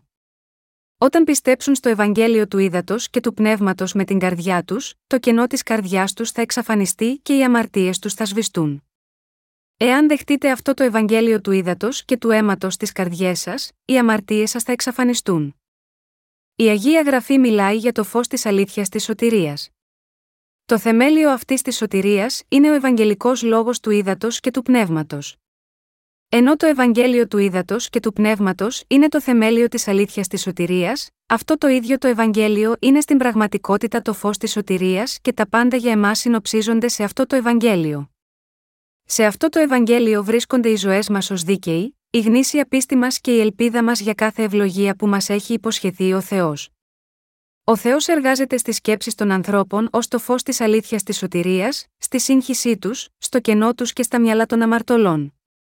Η βίβλος λέει: Πνεύμα Θεού εφέρετο επί της επιφανίας των υδάτων, Γένεση 1, 2. Ο Θεός λειτουργεί σύμφωνα με τον γραπτό λόγο του. Και εμείς πρέπει να υπηρετούμε το Ευαγγέλιο και να ζούμε τη ζωή μας με πίστη, πιστεύοντας σύμφωνα με τον λόγο του Θεού. Όταν πιστεύουμε στον γραπτό λόγο και με αυτή την πίστη κηρύττουμε σε όλους, αυτό είναι το Ευαγγέλιο του ύδατο και του πνεύματος, το άγιο πνεύμα θα λειτουργήσει μέσω αυτού του λόγου και νέοι πιστοί θα έρθουν στην αγάπη του Θεού. Πνεύμα Θεού εφέρετο επί της επιφανίας των υδάτων, Γένεση 1, 2. Ο Θεός εργάζεται μέσω της αλήθειας του σύμφωνα με τον λόγο του. Το πνεύμα του Θεού εργάζεται μέσω του Ευαγγελίου του ύδατο και του πνεύματος στι καρδιές εκείνων που είναι σε σύγχυση, κούφιοι και αμαρτωλοί, και πλένει όλες μας τις αμαρτίες. Ο Θεός μας λέει ξεκάθαρα: Πνεύμα Θεού εφέρετο επί της επιφανίας των υδάτων, Γένεση 1, 2. Το πνεύμα εδώ αναφέρεται στο άγιο πνεύμα. Βλέποντας αυτή την περικοπή, είμαστε σίγουροι ότι το πνεύμα του Θεού έχει ικανώσει τους ανθρώπους να επιτύχουν τη σωτηρία, εάν εργάζονται μέσα από τον λόγο του Ευαγγελίου του Ήδατος και του Πνεύματος. Όσοι από εσάς πιστεύετε τώρα στο Ευαγγέλιο του Ήδατος και του Πνεύματος, το άγιο πνεύμα είναι επίσης στις καρδιές σας. Μπορείτε να νιώσετε πως το άγιο πνεύμα εργάζεται στις καρδιές σας με τον λόγο του Θεού, το άγιο πνεύμα λειτουργεί μέσω του γραπτού λόγου του Θεού, ανάλογα με την πίστη μας. Όταν ακούμε τον λόγο του Θεού, τον πιστεύουμε και τον δεχόμαστε, το άγιο πνεύμα μαρτυρεί μέσα στις καρδιές μας. Μας μιλάει στην καρδιά μας, ναι, αυτό είναι σωστό. Πιστέψτε και αποδεχτείτε. Ακολουθήστε με εμπιστοσύνη τον Θεό. Το πνεύμα του Θεού αιωρούνταν πάνω από την επιφάνεια των υδάτων. Τι σημαίνει, λοιπόν, εδώ το επί της επιφανίας των υδάτων στην Αγία Γραφή και ειδικά σε αυτή την περικοπή, τα ύδατα αναφέρονται στον λόγο του Θεού. Πιο συγκεκριμένα όμως, αυτά τα ύδατα αναφέρονται στο βάπτισμα που έλαβε ο Ιησούς Χριστός από τον Ιωάννη τον Βαπτιστή. Στην 1 Πέτρου 3 και 21 λέει, του οποίου αντίτυπωνών το βάπτισμα. Ο Θεός εργάζεται ακριβώς σύμφωνα με τον λόγο του, μαζί με τον λόγο του Ευαγγελίου του Ήδατο και του Πνεύματος. Πρέπει όλοι να συνειδητοποιήσουμε πως όταν γνωρίσουμε ότι το Άγιο Πνεύμα εργάζεται σύμφωνα με αυτόν τον λόγο, το πιστέψουμε και το αποδεχτούμε αυτό, και ακολουθήσουμε ξεκάθαρα τον λόγο του Θεού, τότε ο Θεός θα εργαστεί για να στηρίξει την πίστη μας. Πρέπει να έχουμε πίστη στον λόγο του Θεού. Η βίβλος λέει, είπε ο Θεός, γεννηθεί το φως και έγινε φως. Στο Γένεση 1, 3, 4 λέει, και είπε ο Θεός, γεννηθεί το φως και έγινε φως και είδεν ο Θεός το φως ότι ή το καλόν. Ο Θεός ήρθε σε αυτόν τον σκοτεινό κόσμο ως το φως. Αυτό σημαίνει ότι ο κύριος έχει σβήσει τις αμαρτίες μας και τώρα κατοικεί μέσα στις καρδιές μας. Με άλλα λόγια, με αυτό το φως της αλήθειας, ο Θεός έχει εξαλείψει όλες τις αμαρτίες μας, μας έκανε λαό του, εμφύσισε το πνεύμα του στις καρδιές μας, και με αυτόν τον τρόπο μας έκανε να ανήκουμε στον Ιησού Χριστό. Το ότι έχουμε γίνει ο λαός του Θεού, είναι το μεγαλύτερο θαύμα όλων των θαυμάτων. Πριν ο Ισού Χριστός δώσει το Ευαγγέλιο του ύδατο και του πνεύματος Σίγμα, αυτόν τον κόσμο, όλα ήταν εντελώς σκοτεινά. Όπως είναι γραμμένο, η δε γη το άμορφος και έρημος και σκότος επί του προσώπου της Αβίσου. Και πνεύμα Θεού εφέρετο επί της επιφανίας των υδάτων. Γένεση 1, 2. Αυτός ο κόσμος ήταν τόσο σκοτεινός, που υπήρχε μόνο σύγχυση, κενό και σκοτάδι, αλλά όταν ο Θεός διέταξε με τον λόγο του, γεννηθεί το φως, γεννήθηκε φως σε αυτόν τον κόσμο. Η Αγία Γραφή καθιστά σαφές ότι μπόρεσε να υπάρξει φως σε αυτόν τον κόσμο μόνο και μόνο επειδή το διέταξε ο Θεός. Έτσι, ο κύριος μας ήρθε πραγματικά σε αυτή τη γη και μας έκανε λαό του Θεού με το Ευαγγέλιο του Ήδατος και του Πνεύματος. Για να το πούμε διαφορετικά, επειδή ο Θεός πρόφερε τον λόγο του, όλα εκπληρώθηκαν σύμφωνα με αυτόν τον λόγο, και έτσι εμείς σωθήκαμε από τις αμαρτίες του κόσμου και γίναμε λαός του Θεού. Το γεγονός ότι έχουμε γίνει λαός του Θεού επιτεύχθηκε ακριβώς σύμφωνα με τον δοσμένο από τον Θεό λόγο σε εμάς. Επειδή δεν γνωρίζαμε τον Θεό στις καρδιές μας και ήμασταν αμαρτωλοί, δεν μπορούσαμε παρά να περιμένουμε την ημέρα που θα ριχνόμασταν στον άδη, στον αιώνιο θάνατό μας. Ήμασταν όλοι μακριά από τον Θεό, γιατί βασικά ήμασταν όλοι αμαρτωλοί. Λόγω της αμαρτίας του Αδάμ και της Εύας, γεννηθήκαμε κάτω από κατάρα και δεν υπήρχε ίχνος φωτός στις καρδιές μας, ούτε τίποτε άλλο παρά απόλυτο κενό και αμαρτία. Ουσιαστικά μιλώντας, δεν υπήρχε το φως της ζωής στην καρδιά μας. Με άλλα λόγια, δεν υπήρχε το Ευαγγέλιο της αλήθειας. Οι καρδιές μας δεν είχαν τίποτε άλλο παρά σκοτάδι, κενό και σύγχυση ανακατεμένα όλα μαζί, και όμως όταν ο Θεός είπε: Γεννηθεί το φως, αυτό το φως ήρθε να φωτίσει τις καρδιές μας. Η βίβλος λέει ότι το φως εμφανίστηκε όταν ο Θεός διέταξε να γεννηθεί το φως. Η δημιουργία των ουρανών και της γης από τον Κύριο, δεν μιλά για τίποτε άλλο εκτός από την αναγέννηση των ψυχών μας. Δεν υπήρχε τίποτε στην ανθρώπινη ψυχή μας από τη φύση της, παρά μόνο κενό, σκοτάδι και σύγχυση, αλλά ο Θεός μίλησε σε εμάς. Ο Θεός μας είπε ότι ο Ιησούς Χριστός ήρθε σε αυτή τη γη και μας φώτισε με το φως της σωτηρίας. Ο κύριος λέει ότι ήρθε στην ανθρωπότητα που είχε μόνο σύγχυση και κενό, και ότι μπήκε μέσα σε αυτούς που αποδέχτηκαν αυτό το φως. Συγχριστιανοί μου, πώς μπορούσαμε να γίνουμε λαός του Θεού, όταν το δούμε αυτό από τον λόγο του Θεού, μπορεί να φαίνεται ως μόνο μια αυτονόητη αλήθεια, αλλά όταν κοιτάξουμε στον εαυτό μας, το ότι μπορούμε τώρα να ονομάσουμε τον Θεό Πατέρα μας και να γίνουμε πλέον ο λαός του, αυτό δεν θα ήταν εφικτό παρά μόνο μέσω του ευλογημένου Ευαγγελικού έργου του Θεού του Ήδατος και του Πνεύματος. Αυτό ήταν εντελώς αδύνατο, αλλά έγινε εφικτό επειδή ο κύριος ήλθε να μας αναζητήσει μέσω του Ευαγγελίου του Ήδατος και του Πνεύματος. Έχουμε γίνει δίκαιοι επειδή ο Θεός εργάστηκε στις καρδιές μας με το Ευαγγέλιο του Ήδατος και του Πνεύματος, και επειδή ο Θεός μας έχει σώσει μέσω αυτού του Ευαγγελίου του Ήδατος και του Πνεύματος, έχουμε γίνει ο λαός του. Στην πραγματικότητα, μπορούμε να επιτύχουμε τη σωτηρία μας αποδεχόμενοι με πίστη όλα όσα έχει ήδη επιτύχει ο Θεός. Όταν εσείς και εγώ αναλογιζόμαστε, πώς γίναμε τέκνα του φωτός, πώς γίναμε τέκνα του Θεού, και πραγματικά αναρωτιόμαστε αυτά τα ζητήματα, δεν μπορούμε παρά να θαυμάσουμε τη χάρη του Θεού. Με τον λόγο του ο Θεός έκανε εμάς τα τέκνα του φωτός.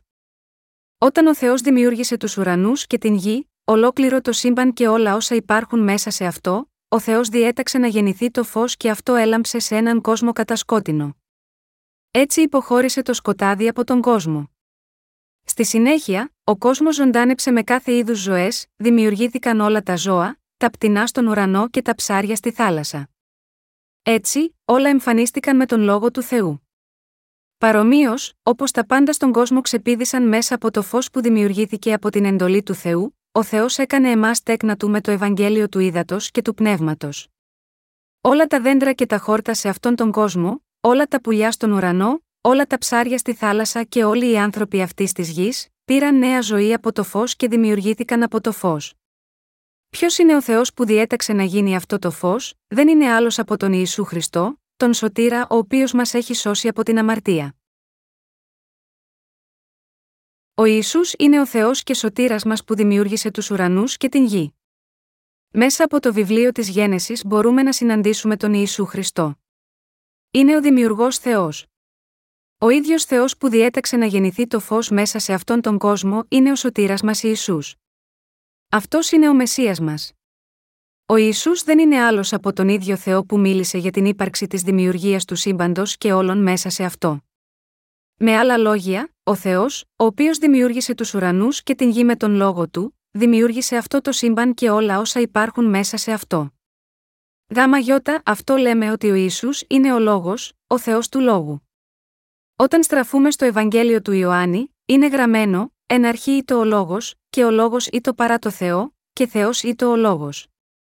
Ούτως ήτο εν αρχή παρά το Θεό.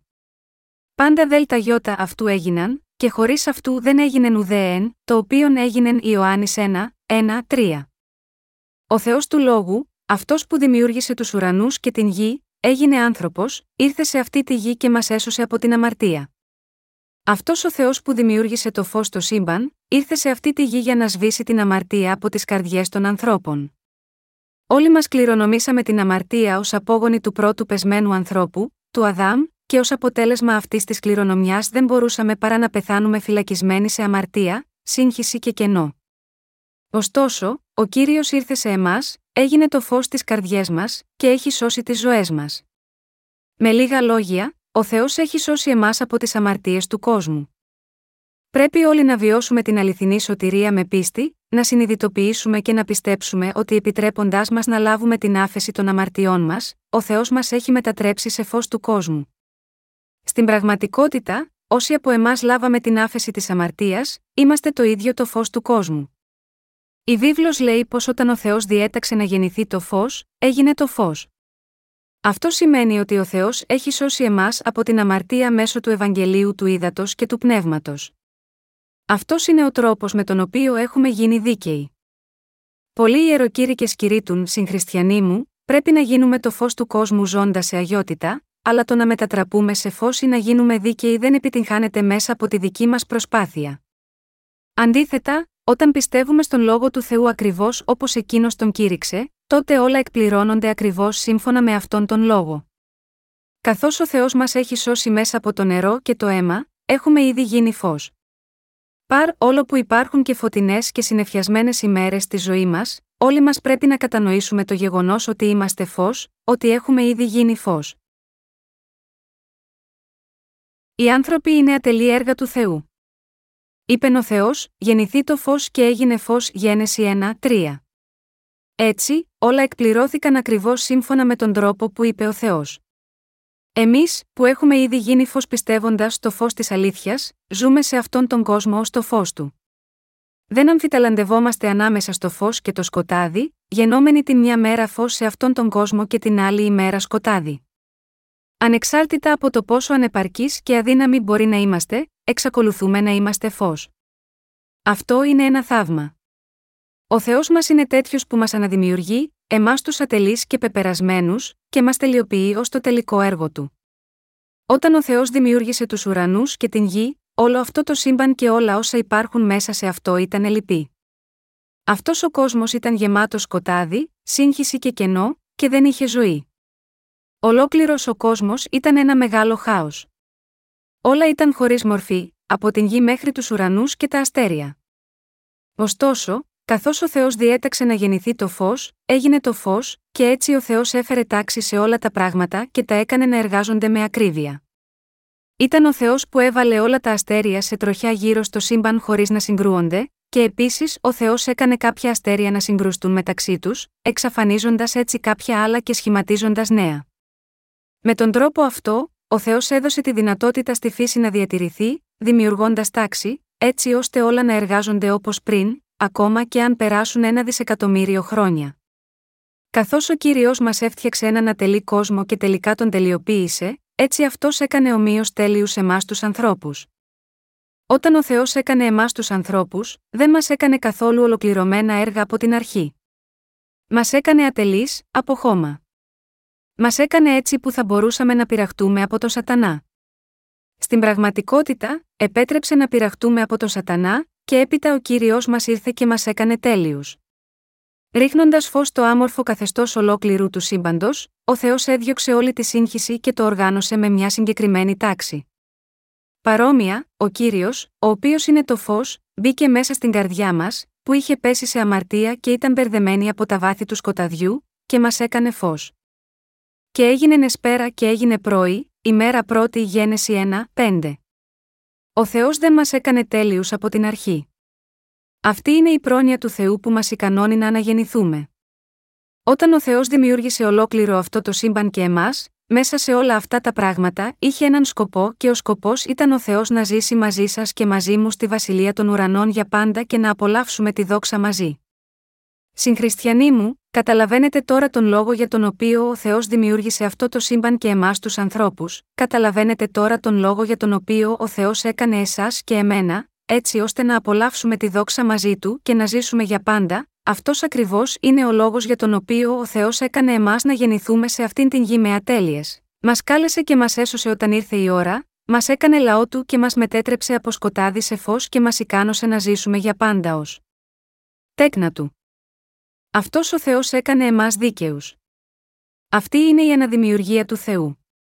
Αυτό είναι το μεγαλύτερο θαύμα όλων των έργων που ο Θεός έχει κάνει για εμάς τους ανθρώπους σε αυτή τη γη. Πιστεύοντας το Ευαγγέλιο του Ήδατος και του Πνεύματος, έχετε πληθεί από τις αμαρτίες σας και έχετε γίνει τέκνα του Θεού. Οι αμαρτωλοί έχουν γίνει δίκαιοι. Αυτό είναι το μεγαλύτερο θαύμα. Όπως είναι γραμμένο, και είπε ο Θεός, γεννηθεί το φως και έγινε φως Γένεση 1, 3. Έχουμε γίνει δίκαιοι, επειδή ο Θεός έχει σώσει εμάς από όλες τις αμαρτίες μας. Ζούμε τώρα σίγμα, αυτόν τον κόσμο ως δίκαιοι. Μπορεί μερικές φορές να νιώθετε ανεπαρκείς και αδύναμοι, αλλά εξακολουθείτε να είστε δίκαιοι άνθρωποι. Δεν είναι αυτό το μεγαλύτερο θαύμα, ότι εμείς, που δεν ήμασταν παρά σωρή αμαρτίας, τώρα ζούμε ως τέκνα του Θεού. Είδεν ο Θεός το φως ότι ή το καλόν, Γένεση 1, 4. Ο Θεός είναι τόσο χαρούμενος που μας βλέπει να γινόμαστε δίκαιοι και να μεταμορφωνόμαστε σε φως, που η χαρά του είναι απερίγραπτη. Γάμα γιώτα, αυτό γίνεται γιορτή στη Βασιλεία των Ουρανών όταν ένας αμαρτωλός συνειδητοποιεί τις αμαρτίες του, πιστεύει στο Ευαγγέλιο του Ήδατος και του Πνεύματος που ήρθε από τον Ιησού Χριστό, και έτσι σώζεται και γίνεται ολοκληρωμένο έργο του Θεού, Λουκάς 15, 7, 10. Το πρόβλημα, ωστόσο, είναι ότι καθώς συνεχίζουμε τη ζωή μας, πολύ συχνά δεν γνωρίζουμε το γεγονός ότι και εμείς οι ίδιοι έχουμε γίνει φως. Κάνοντάς μας φως, ο Θεός λέει ότι είναι ευχαριστημένος που μας βλέπει. Ενώ ο Θεός είναι τόσο χαρούμενος, στην πραγματικότητα εμείς οι ίδιοι συχνά αποτυγχάνουμε να εκτιμήσουμε το γεγονός ότι έχουμε γίνει φως. Εκείνοι που, παρά την πίστη στο Ευαγγέλιο του Ήδατος και του Πνεύματος, εξακολουθούν να μην συνειδητοποιούν ότι οι ίδιοι είναι το φως αυτού του κόσμου, θα πρέπει να σκεφτούν και πάλι αυτόν τον λόγο. Εκείνοι που σκέφτονται, κάτι λείπει από εμένα για να είμαι φως, ακόμα και αφού έχουν σωθεί από τις αμαρτίες τους, πρέπει να επιβεβαιώσουν εκ νέου το Ευαγγέλιο του Ήδατος και του Πνεύματος. Συγχριστιανοί μου, καθώς συνεχίζουμε τη ζωή μας, πρέπει να αναγνωρίσουμε πως ήταν δυνατόν να γίνουμε φως, πώ έχουμε γίνει φως, και να πιστέψουμε σε αυτό το γεγονός. Πρέπει να εξετάσουμε τον εαυτό μας για να δούμε αν πιστεύουμε ή όχι ότι είμαστε έργα του Θεού και πρέπει να ευχαριστήσουμε τον Θεό ακόμα μια φορά, που μας έκανε φως. Πιστεύοντας το Ευαγγέλιο του Ήδατος και του Πνεύματος, έχουμε γίνει ολοκληρωμένα έργα του Θεού. Είμαστε πράγματι το φως αυτού του κόσμου και ευχαριστούμε τον κύριο μας που μας ικάνωσε να ζήσουμε σε αυτόν τον κόσμο χωρίς αμαρτία. Ο Θεός διαχώρισε το φως από το σκοτάδι. Συγχριστιανοί μου, όπως διαβάζουμε στο Γένεση 1, 3, που λέει: Είπε ο Θεός, γεννηθεί το φως και έγινε φως, πρέπει να έχουμε την πεποίθηση ότι έχουμε γίνει φως. Και όπως η βίβλος συνεχίζει να λέει, και εκάλεσεν ο Θεός το φως, ημέραν το δε σκότος εκάλεσε, νύκτα, γένεση 1, 5, πρέπει να κατανοήσουμε ότι ο Θεός χώρισε το φως από το σκοτάδι. Ο Θεός διαχώρισε ξεκάθαρα αυτά τα δύο. Εκείνοι που έχουν λάβει την άφεση των αμαρτιών τους είναι φως, ενώ εκείνοι που δεν την έχουν λάβει είναι σκοτάδι. Ενώπιον του Θεού, εκείνοι που έχουν λάβει την άφεση των αμαρτιών τους μέσω του λόγου του Ευαγγελίου του Ήδατος και του Πνεύματος είναι φως. Με άλλα λόγια είναι τέκνα του Θεού. Ωστόσο, εκείνοι που δεν αποδέχονται το Ευαγγέλιο του Ήδατος και του αίματος του Ιησού Χριστού, είναι το σκοτάδι. Τα τέκνα του σκότους είναι τα τέκνα του διαβόλου. Υπάρχουν δύο είδη ανθρώπων σε αυτόν τον κόσμο. Αν και όλοι γεννήθηκαν σίγμα, αυτή τη γη με ατέλειες, υπάρχουν εκείνοι που έχουν γίνει φως πιστεύοντας το φως που έλαμψε από τον Θεό, και επίσης υπάρχουν εκείνοι που παραμένουν στο σκοτάδι αρνούμενοι να πιστέψουν. Αυτό το φως δεν είναι άλλο από το Ευαγγέλιο του Ήδατος και του Πνεύματος. Και σύμφωνα με αυτό το Ευαγγέλιο του Ήδατος και του Πνεύματος, όλοι διαιρούνται σε δύο είδη ανθρώπων, είτε αμαρτωλοί είτε δίκαιοι. Εκείνοι που αποδέχονται αυτή τη σωτηρία που μας έφερε ο Ιησούς Χριστός, δηλαδή, αυτοί που αποδέχονται το δοσμένο από τον Ιησού Χριστό Ευαγγέλιο του Ήδατος και του Πνεύματος, γίνονται τέκνα του Θεού.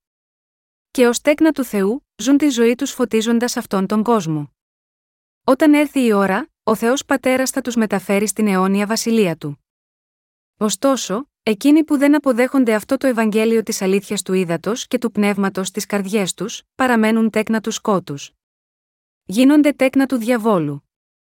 Η νύχτα είναι όταν το σκοτάδι είναι στην επιφάνεια της αβύσου. Σας αρέσει η νύχτα, αυτή η νύχτα είναι εξαιρετικά επικίνδυνη. Σκεφτείτε μια νύχτα κατασκότεινη, όπου δεν υπάρχει κανένα απολύτως φως.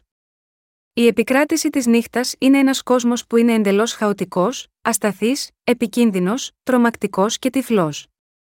Είπε ο Θεός: Γεννηθεί το φως και έγινε φως Γένεση 1, 3. Ο Θεός ονόμασε τον φωτεινό κόσμο ημέρα και τον σκοτεινό νύχτα.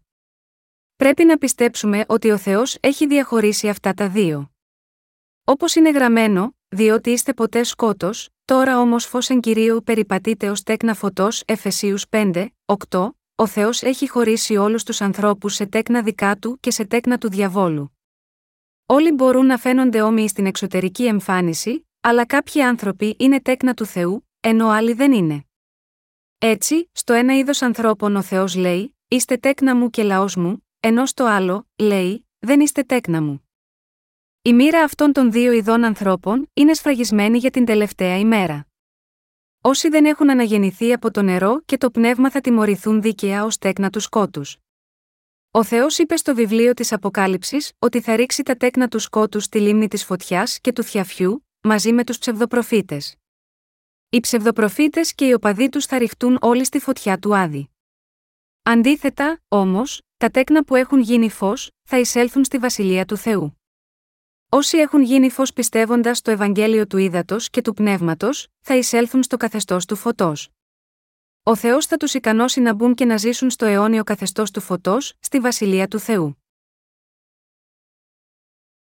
Έγινε νεσπέρα και έγινε πρωί, ημέρα πρώτη. Στο Γένεση 1, 5 λέει: Έγινε νεσπέρα και έγινε πρωί, ημέρα πρώτη.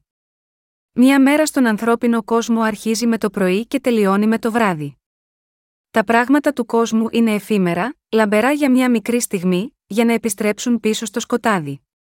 Η ιστορία της ανθρωπότητας είναι επίσης έτσι. Η ιστορία λάμπει αλλά για μια σύντομη στιγμή, μόνο για να γυρίσει πίσω στο απόλυτο σκοτάδι. Ωστόσο, το καθεστώς του Θεού είναι διαφορετικό. Το καθεστώς του Θεού αρχίζει με ατέλειες στην αρχή, αλλά τελικά ολοκληρώνεται τέλεια. Το καθεστώς του Θεού είναι πάντα έτσι. Η πύλη της αυλής της σκηνής του μαρτυρίου βρισκόταν προς την ανατολή του ηλίου. Που βρισκόταν λοιπόν η κυβωτός, ήταν στα δυτικά. Το καθεστώς του Θεού αρχίζει με ατέλειες και τελειώνει τέλεια. Έτσι λειτουργεί ο Θεός. Αυτή είναι η αιτία που ο Θεός λέει στους ανθρώπους ότι πρέπει να αναγεννηθούν. Ο Θεός λέει: Εάν της δεν γεννηθεί εξ και πνεύματος, δεν δύναται να εισέλθει στην βασιλεία του Θεού, Ιωάννης 3, 5. Αν και η αρχή ήταν ατελής, ο Θεός την ολοκληρώνει τέλεια. Έτσι είναι η ζωή της πίστης μας. Ακόμα και μετά τη λήψη της άφεσης των αμαρτιών μας, είμαστε στην αρχή ατελείς. Με άλλα λόγια, αν και είμαστε σωσμένοι, δεν γνωρίζουμε πολλά, αισθανόμαστε ότι δεν άλλαξε τίποτε άλλο, και δεν είμαστε σίγουροι για το τι είναι σωστό. Έτσι, μόλις σωθούμε, εκτιμούμε τις ατέλειές μας ακόμα πιο έντονα. Αυτό συμβαίνει επειδή η ζωή μας πρέπει να αλλάξει και πρέπει να ζήσουμε με πίστη. Πριν, ζούσαμε μόνο για τη σάρκα μας και μόνο με τη δική μας αρκική δύναμη, αλλά τώρα, εάν βασιζόμαστε μόνο στη δύναμη της σάρκας μας, θα γίνουμε καταραμένοι και έτσι θα πρέπει να βασιστούμε στον Θεό, να τον εμπιστευόμαστε και να ζούμε με πίστη. Αυτή είναι η αιτία που βλέπουμε ακόμα περισσότερο τις ανεπάρκειές μας και αποπροσανατολιζόμαστε και αγωνιζόμαστε όταν βλέπουμε τους εαυτούς μας να αποτυγχάνουν. Έτσι, η αρχή μας είναι ατελής. Ωστόσο, μόλις μπούμε στο καθεστώς του Θεού και ζήσουμε σε αυτό, αν ζούμε με πίστη, θα τελειοποιηθούμε, αν και ίσως να φαινόμαστε ατελείς στην αρχή. Τα έργα του Θεού είναι πάντα έτσι. Αν και στα σαρκικά μας μάτια μπορεί να τα βλέπουμε ατελεί, όταν πιστεύουμε στον λόγο του Θεού, τον ακολουθούμε και εμβαθύνουμε σε αυτόν, θα βιώσουμε για τον εαυτό μας ότι η ζωή της πίστης είναι πράγματι τέλεια και πλήρης. Γνωρίζουμε ότι πάντα έτσι λειτουργεί ο Θεός. Αν θέλαμε να συνοψίσουμε τι έκανε ο Θεός την πρώτη ημέρα, είναι ότι εσείς και εγώ γίναμε δίκαιοι, δηλαδή, έχουμε γίνει φως. Ο Θεός έκανε εμάς φως και μας έκανε να ζούμε σαν φως. Σας συμβουλεύω να επιβεβαιώσετε για άλλη μια φορά αυτή την πίστη, ότι δηλαδή ο Θεός έκανε εμάς φως. Εσείς, που πιστεύετε στο Ευαγγέλιο του Ήδατος και του Πνεύματος, πιστεύετε ότι είστε φως, ο Θεός χώρισε ξεκάθαρα το φως από το σκοτάδι την πρώτη ημέρα. Έτσι, όποιος δεν έχει αναγεννηθεί από τις αμαρτίες του, είναι σκοτάδι. Ανεξάρτητα από το πόσο θα μπορούσε να πειθαρχήσει στον εαυτό του κάποιος, όσο και αν τα μάτια του λάμπουν με σοφία, ανεξάρτητα από το πόσο σίγουρος θα μπορούσε να είναι για τον εαυτό του, το σκοτάδι είναι ακόμα σκοτάδι. Η καρδιά του είναι αναμφισβήτητα μπερδεμένη. Ωστόσο, η αναγεννημένη είναι τώρα το φως του κόσμου. Επειδή έχουμε γίνει τέκνα του φωτός με πίστη στο Ευαγγέλιο του Ήδατος και του Πνεύματος, μπορούμε να διακρίνουμε τα πάντα. Αυτό συμβαίνει επειδή το Άγιο Πνεύμα μιλάει μέσα μας, μας διδάσκει και μας καθοδηγεί. Η πιστή στο Ευαγγέλιο του Ήδατος και του Πνεύματος είναι πάντα τέλειοι, διότι το Άγιο Πνεύμα κατοικεί μέσα τους. Καθώς ζούμε τη ζωή μας, πρέπει να θυμόμαστε για μια ακόμα φορά, ότι είμαστε το φως αυτού του κόσμου. Το ότι εσείς και εγώ έχουμε γίνει φως, είναι το μεγαλύτερο από όλα τα θαύματα. Μπορεί κάποιος να γίνει φως με τις δικές του πράξεις, όχι, αυτό είναι αδύνατο να γίνει με τις δικές του πράξεις. Το μόνο πράγμα που μας ικανώνει να είμαστε φως, είναι ο λόγος του Θεού. Ο Ιησούς Χριστός, ο λόγος, ήρθε σε εμάς και είπε: Και είπε ο Θεός, γεννηθεί το φως και έγινε φως Γένεση 1, 3. Δεν χρειάζονται άλλες λέξεις παρά μόνο αυτός ο λόγος. Όταν μπαίνετε μέσα σε ένα σκοτεινό δωμάτιο και ανοίγετε το διακόπτη, το σκοτάδι εξαφανίζεται ακριβώς τη στιγμή που ανάβει το φως και το δωμάτιο γεμίζει με φως. Παρόμοια, αν πιστεύουμε σε αυτό το φως της αλήθειας, οι καρδιές μας γίνονται με μιας χωρίς αμαρτία, και μετατρέπονται σε καθαρό φως, επειδή ο Ιησούς Χριστός ανέλαβε όλες τις αμαρτίες μας και τις καθάρισε εντελώς με το βάπτισμά του όταν ήρθε σε αυτήν τη γη. Ο Θεός είναι πράγματι ισχυρός και παντοδύναμος. Ο Θεός έδωσε φως σε αυτόν τον σκοτεινό κόσμο, που ήταν γεμάτος από σύγχυση, κενό και σκοτάδι. Μόλις ο Θεός διέταξε, γεννηθεί το φως, αμέσως έλαμψε το φως και το σκοτάδι υποχώρησε. Έτσι είναι η σωτηρία που λάβαμε χάρη στον ερχομό του Ιησού Χριστού. Όταν μίλησε, δημιουργήθηκε το τέλειο φως σε αυτήν τη γη. Με τον λόγο του Θεού, το σκοτάδι εξαφανίστηκε μια για πάντα και δημιουργήθηκε το φως. Καθώς αυτός ο Θεός που μας έσωσε είναι παντοδύναμος, όλες οι αμαρτίες μας καθαρίστηκαν για πάντα με τον λόγο του Ευαγγελίου του Ήδατος και του Πνεύματος, τον λόγο της αλήθειας όπως έχει υποθεί από τον Θεό. Επίσης, με τον λόγο της αλήθειας ο κύριος υποσχέθηκε να μας σώσει από την αμαρτία και αυτό το εκπλήρωσε. Ο λόγος της διαθήκης, ότι εκείνος θα μας σώσει, δόθηκε όταν καταράστηκε τον Σατανά. Όπως είπε, επειδή έκαμε τούτο, επικατάρατο να είσαι μεταξύ πάντων των κτηνών, και πάντων των ζώων του αγρού επί της κοιλίας σου θέλεις περιπατή, και χώμα θέλεις τρώγει, πάσα στα ημέρα τη ζωή σου, και έχθραν θέλω στήσει αναμέσων σου και της γυναικός, και αναμέσων του σπέρματός σου και του σπέρματος αυτής αυτό θέλεις σου συντρίψει την κεφαλήν, και si θέλεις κεντήσει την πτέρναν αυτού. Γένεση 3, 14, 15. Σύμφωνα με αυτή την υπόσχεση στην ανθρωπότητα, όταν ήρθε ο καιρός, ο Θεός γεννήθηκε από την Μαρία και πήρε σάρκα ως το σπέρμα μια γυναίκας, ανέλαβε όλες τις αμαρτίες του κόσμου με τον πιο κατάλληλο τρόπο, λαμβάνοντας το βάπτισμα στο νερό και καταδικάστηκε και έχισε το αίμα του στον Σταυρό. Ο θεϊκός Ισού που έγινε άνθρωπος, ανταποκρίθηκε στις απαιτήσεις του νόμου σηκώνοντας όλες τις αμαρτίες μας και την καταδίκη τους με το βάπτισμα και το αίμα του και πλήρωσε το τίμημα του θανάτου, μετέτρεψε εμάς που ήμασταν δούλοι στον διάβολο και δεμένοι από αυτόν, σε λαό του Θεού, δηλαδή, μας έκανε δίκαιους. Ο Χριστός μας έκανε λαό του Θεού και μας παρουσίασε στον Θεό Πατέρα. Πόσο τέλεια είναι αυτή η σωτηρία, δεν υπάρχει ατέλεια στα έργα του Θεού. Ολοκλήρωσε τα πάντα με τελειότητα. Ο Θεός μας ικάνωσε να γίνουμε τέκνα του φωτός, ώστε να μην έχουμε καμία έλλειψη για να γίνουμε ο λαός του. Πόσο εκπληκτική είναι η σωτηρία του Θεού, τη μεγάλη ευλογία είναι αυτή, που τώρα έχουμε γίνει τα τέκνα του φωτός, που είμαστε φως, η σωτηρία μας από την αμαρτία δεν προήλθε από χρυσάφι και ασήμι που χάνονται, αλλά από τον αιώνιο λόγο του Θεού, 1 Πέτρου 1 και 23. Το γεγονός ότι ο λόγος μας έκανε δίκαιους, σημαίνει ότι έχουμε γίνει δίκαιοι από τον Θεό. Έχουμε γίνει ο λαός του πιστεύοντας τον λόγο του Θεού. Με πίστη στο Ευαγγέλιο του Ήδατος και του Πνεύματος έχουμε λάβει την τέλεια ευλογία. Δίνω όλες τις ευχαριστίες μου στον Θεό. Αυτή την ώρα, άλλη μια φορά δίνουμε τις ευχαριστίες μας στον Θεό που μας έχει κάνει φως, γιατί τώρα είμαστε φως, γιατί τώρα έχουμε μετατραπεί σε φως από τον Θεό. Ο Θεός δεν διέταξε να γεννηθεί το φως μόνο σε αυτό το φυσικό σύμπαν. Αντίθετα, για να διώξει μακριά το σκοτάδι που βρίσκεται στην καρδιά μας, ο ίδιος ο Θεός ήρθε στην καρδιά μας ως το φως της αλήθειας και μας έκανε δίκαιους. Όλοι πρέπει να ευχαριστήσουμε τον Θεό για άλλη μια φορά, πιστεύοντας το Ευαγγέλιο του Ήδατος και του Πνεύματος.